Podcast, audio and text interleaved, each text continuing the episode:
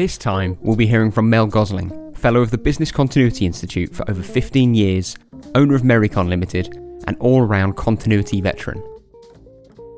Mel has a very practical approach to business continuity, having come from a background managing IT projects and leading technical teams. He's got a lot of crisis experience, both first hand and from running exercises, and he was able to offer a lot of insight into the human thought processes that drive a lot of decision making during an incident. Without getting too bogged down in labels, business continuity and crisis management are different things, although the distinction isn't always clear. I asked Mel how they overlap with each other, if at all. Well, I mean, crisis management overlaps with business continuity as far as I'm concerned, in, in so much as they both um, deal with managing things that go wrong. Because if there is a business continuity incident where somebody has to recover something, then that actually needs to be managed as an incident in the same way that the crisis management discipline manages an incident. But crisis management is also a discipline in its own right. It's been around since time immemorial, I would say. Um, but business continuity is you know, relatively new most business continuity people, or most people who, uh, who deal with crisis management, think that it's actually slightly wider than business continuity, in so much as business continuity tends to be a disruption to operations, whereas crisis can include things that don't necessarily disrupt the operations of your company, like, for example, um, something that affects your reputation. You can have crisis management without business continuity, but if you're going to implement business continuity, you have to have crisis management in place the skills that you need for crisis management um, are required for business continuity. So, crisis management and business continuity are distinct but closely related practices, where continuity centres around preserving physical and operational means of production throughout the disruption. Crisis management is broader and often more immediate activity that continues long after business usual operational conditions have been restored. Mel's example of a PR crisis is a good use case to better understand this distinction. It might not immediately interrupt production, but if left unattended, it'll significantly damage the survivability of an organisation. We talked a lot about crisis management through the lens of public relations, particularly around the persistent failure of many organisations to develop a robust social media response in the wake of an incident. I asked Mel how crisis management practices were evolving. Yeah, I think it's developed a lot because companies are now much more exposed to uh, to bad publicity, particularly since the rise of social media and, and, and all the tools on the internet. A story now will spread absolutely phenomenal speed around the world if there's some kind of reputational problem with an organisation, whereas it didn't before. I think previously the, the skills for crisis management were very much around being able to manipulate the uh, the media, and the media essentially were sort of the big newspapers and the TV and the radio stations. They were the only people that published news. But nowadays, everyone with a smartphone is a news publisher. So maybe 30 years ago, you had to deal with five or six big organizations. Uh, now you've got to deal with 8 billion people, um, which gives you a, a, a bit of a problem. The usual response after acknowledging a potential crisis situation is to create a response plan and run an exercise to test how effective it is. However, PR crises today evolve at phenomenal speed, and that's hard to faithfully recreate in test conditions. A misjudged public statement following an incident can make bad situations much, much worse. It's one of the few risks that all organisations face, and yet it remains one of the most difficult to meaningfully rehearse. Yeah, it is a lot more difficult. You do need to have, if you're going to rehearse that kind of thing, somebody who can provide you with a lot of input from social media. An example of that um, recently was a, an exercise I did for a, for a major client where we actually had somebody from their own press office pretending to be the press and it has to be somebody who's got a very lively imagination and is not afraid of upsetting people. Because if you're going to do this thing properly, you need to get some quite nasty and caustic social media comments coming into uh, an organization. And the top management, usually of an organization, and if they've never been exposed to it before, they find that a bit difficult to handle. So it needs somebody who's willing to do that to their senior management. Um, you don't find too many people like that. It's a bit of a career, bit of a career limiting option, isn't it? you know, to suddenly pick up on something, let's say that uh, the chief executive has said, and then turn it back on them and make them look an absolute idiot is, uh, yeah. but you need to be able to do that because um, that's what happens in a real, um, real situation. The importance of realism in crisis exercises is something that we'll return to shortly.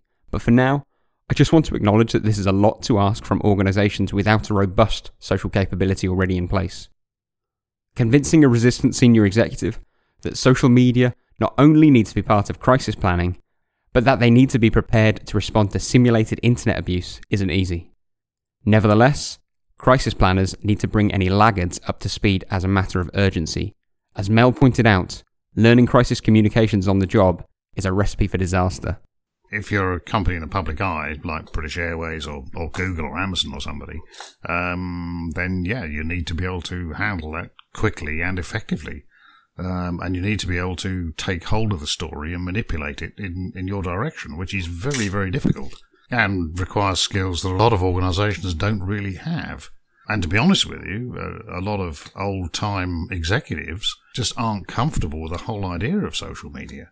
Um, I mean, it wasn't so long ago. In fact, it was three years ago. I ran an exercise for a big government institution, and um, we added in a lot of social media comment on the incident in the exercise.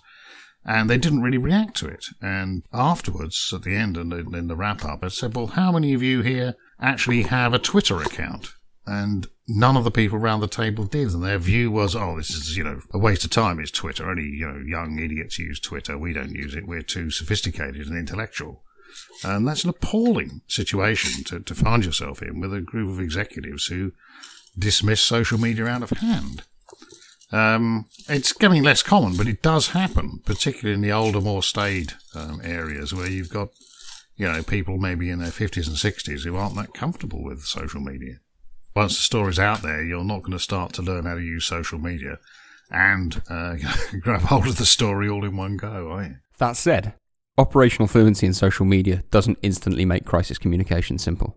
If anything, there are more discrete elements to control, and crisis responders should enforce strict policies around the information flowing in and out of an organisation during an event. Proactive engagement with the public's response to an incident can buy you a lot of time and a lot of goodwill if it's sensitively delivered, but the speed of response is everything. And senior stakeholders can't possibly approve every engagement. It's one of the difficult things to uh, to put in place for an organisation, actually, because with the social media response, you have to be fast. Um, so that means you've got to be on the front foot, you know, very very quickly. So you haven't got a lot of leisure time to uh, get a group of people together, put them in a room, and talk about things, and you know, argue about what you're going to say. So you're putting in the hands of, of people in your press office or whoever's doing your social media team, you're putting into their hands the ability to actually go out and send a message on behalf of the company without the executive knowing exactly what they're saying. So yeah, there's a certain degree of um, delegated authority in that respect. But it sort of comes back to the, the old thing that you've got to get a team of people out and active quickly. The key to social media crisis communications is the same as a lot of incident response crystal clear policies, maybe tone of voice guidelines in this case, diligently observed by a well prepared workforce. However, as Mel pointed out, just because people are good at following instructions after crisis doesn't mean that the same is true before a crisis. In fact, no matter how many policies are outlined beforehand, people are often very reluctant to escalate an unfolding situation into an incident, or indeed a crisis, for fear of false alarms and reprisals. And this delay can put you far behind the curve of an incident's consequences. All organisations want to put down rules and procedures for what people should do, but in reality, none of those rules and procedures will ever meet the individual situation that someone's faced with. And I'll give you a, simple example of it. Let's say you're on an IT help desk. The user rings up and says, uh, I can't seem to find one of my files. Seems, you know, a simple thing to deal with it might actually be the first indication that you've got somebody hacking into your system and you're the victim of a, of a cyber attack. Um, but the person on the help desk, as far as they're concerned, some users lost a file, you know, probably deleted it or forgotten where they've put it or something like that. And it's only after a little while, if they start to get an accumulation of these things, they realize that something odd's happening. They can only find that out, of course, if somebody is collating this information. You know, if you've got five different telephone operators taking calls, they won't be actually monitoring what's going on themselves. So they may get a higher incidence of certain types of calls, but individually they won't worry too much about it. Um, but somebody somewhere has got to be collating this and saying, "Hey guys, there's you know there's something going on," and by the time that's happened, you may have several hours have gone by and then he'll put it in the hands of a technician who starts to investigate it. And several hours, more hours may go by before he starts to think, oh, well, hang on, we've got a problem here. And you could find yourself half a day or a day behind the curve um, before somebody starts making a decision about what to do with the systems, like bring them down, you know. so that's a real issue: is how you can get people on the front line um, realizing that something that's happened is actually really serious and they should escalate it. You're up against all the time people not wanting to appear as if they're making mistakes. They try and hide problems. You know, it's a natural human thing. You know, I'll try and sort this out without telling my boss, sort of thing. That last point is really important. Noticing the symptoms of a crisis does not always make you responsible for their resolution. Escalation, or at the very least, getting a second opinion is always preferable to delay. That said, at a certain level of authority, you run out of places to escalate, and that's where the difficult decisions and conversations start. And, as Mel found out when he was IT manager for an insurance company, insisting on a responsible course of action at the cost of uptime isn't always received well. Let's say you're maintaining an, an, engine in an aeroplane, you're a maintenance person, and you realise you've, you haven't maintained something properly, in the engine before the plane takes off, do you tell somebody and say, look, I haven't done my job properly. We're going to hold this aircraft back for half an hour while I do this work? Or do you say, well, I don't want to tell anyone. Let's hope it's okay. You get that in IT quite a lot, particularly with, with technicians who probably realize they haven't done something or skip a certain number of steps, like they're introducing a new computer program or an upgrade to it. They haven't properly tested it, but they know it's needed, so they skip the final testing of it. And I've been personally uh, involved in that kind of thing where it brought the whole of a, a major company's systems down. I ran IT for a big insurance company. I was in work at about eight o'clock one morning my operations manager came in and he said, Mel, he said, we've got a problem. Um, one of the overnight jobs that we ran has failed. But it's not just failed, it just did the wrong thing. And we've actually posted hundreds of transactions to the wrong account as a result of this work. And he said, we really need to roll it back and, and fix it and do it again. And to do that, I had to stop everybody in the company using the systems. I did. I took that decision. I said, well, look, we'll bring the systems down. We'll fix this thing. And within about five minutes, the chief executive rang me up and, and threatened to fire me unless I put the systems online. this is, and I said, look, I can't, I'm sorry. I said, I'm not going to do it because if we don't correct this, it's going to get worse. Anyway, he said, you better be right. Anyway, uh, I was in the end, but the root cause of this was one of my programming staff had actually done some work, a change to a system, and he had failed to test it before he put it into production. Um, so it was that kind of human error, and he hadn't actually told anyone. We found out about it subsequently when we actually went back and analysed what had happened. Um, and I think that's fairly common. Um, you know, people make mistakes, they don't like to tell anyone, they hope it'll be okay. He was cutting a corner. He was cutting a corner. But I was under enormous pressure to actually you know, bring the systems up and let them run and, and fix it in the background, which would have been disastrous. And that sort of thing, pressure you come under now. I mean, if you're under cyber attack, there may be, you know, pressure to keep the systems up while you deal with it. You'll find that in, in a lot of things. I mean, um, you may find a manufacturing company, for example, there is a problem on a production line, but to fix it, you've got to stop the production line. Uh, so that's downtime. And in manufacturing, you really don't want downtime. It costs money. So there's a lot of pressure to fix things while you're keeping things running. It's exactly that pressure that makes people myopic in a crisis, leading to suboptimal decision making and potentially harmful courses of action. Mel had a great story about a government organisation that got so caught up in the pursuit of clear communication during an exercise that had the situation been real, would have caused a PR crisis. A large government organisation, and we were running an exercise for them uh, based on a cyber attack.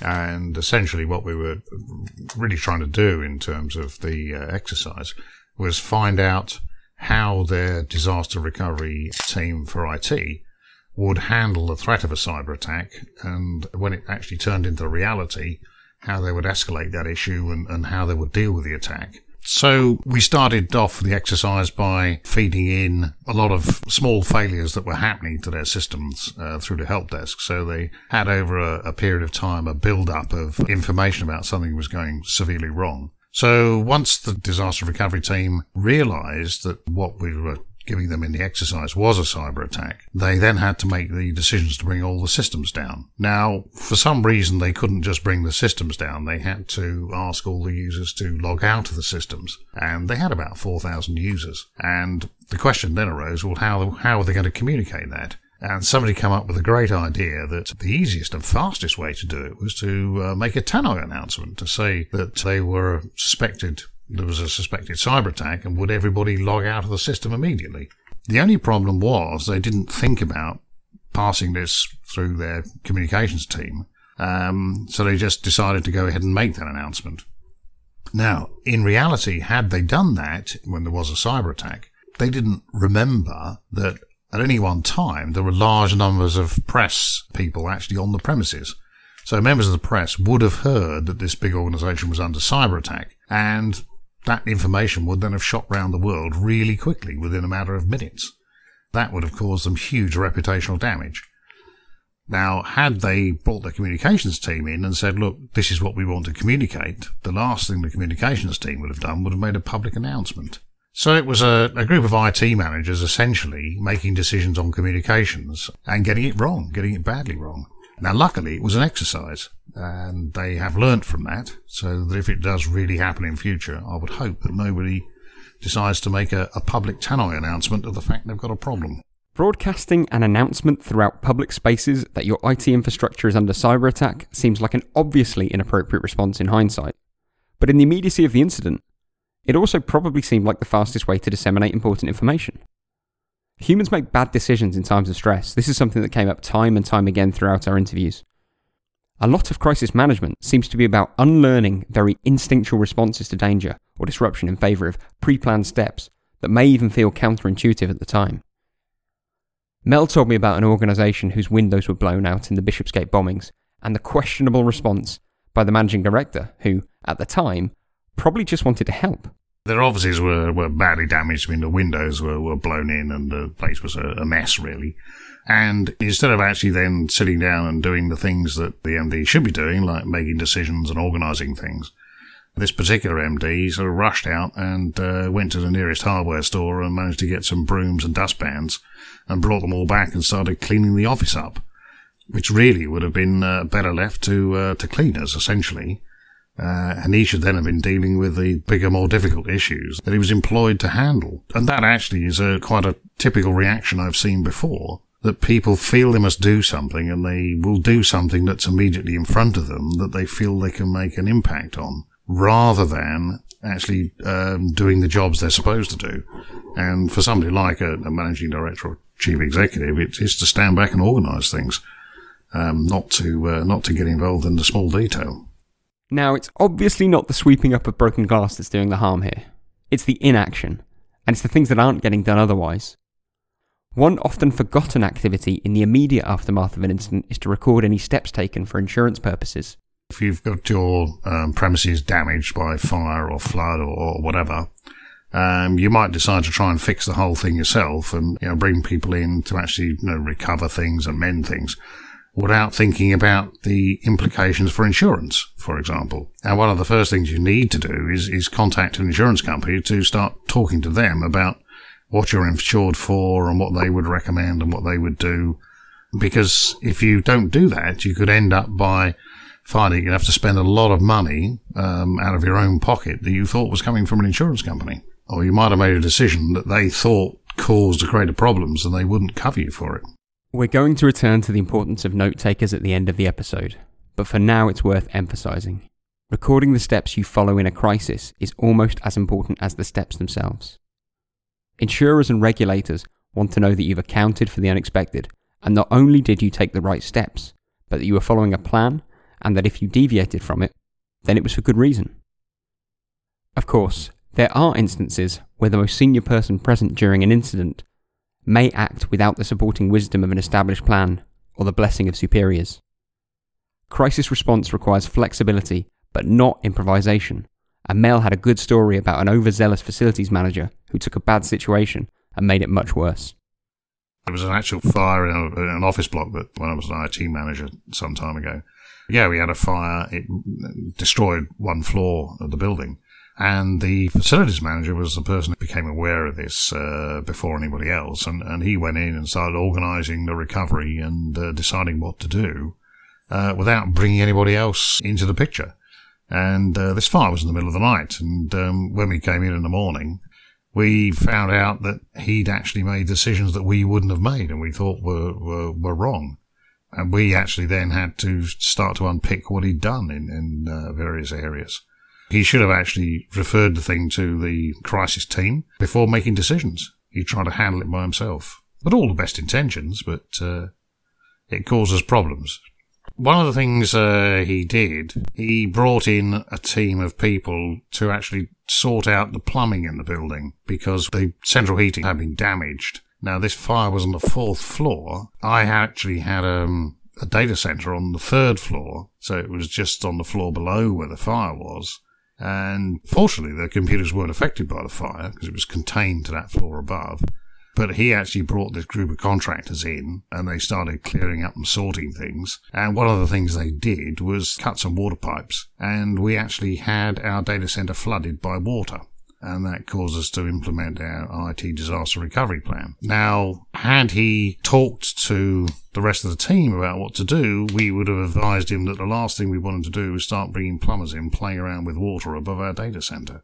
Yeah, it wasn't good news. We were all relieved that the uh, the data center was saved, and then it flooded. Note taking is an under-championed, specialised skill. That's not to put people off. Having someone recording actions is the most important thing, but it's also a skill worth investing in, both for coordination purposes and, as Mel explained, to protect yourself in any subsequent review or investigation.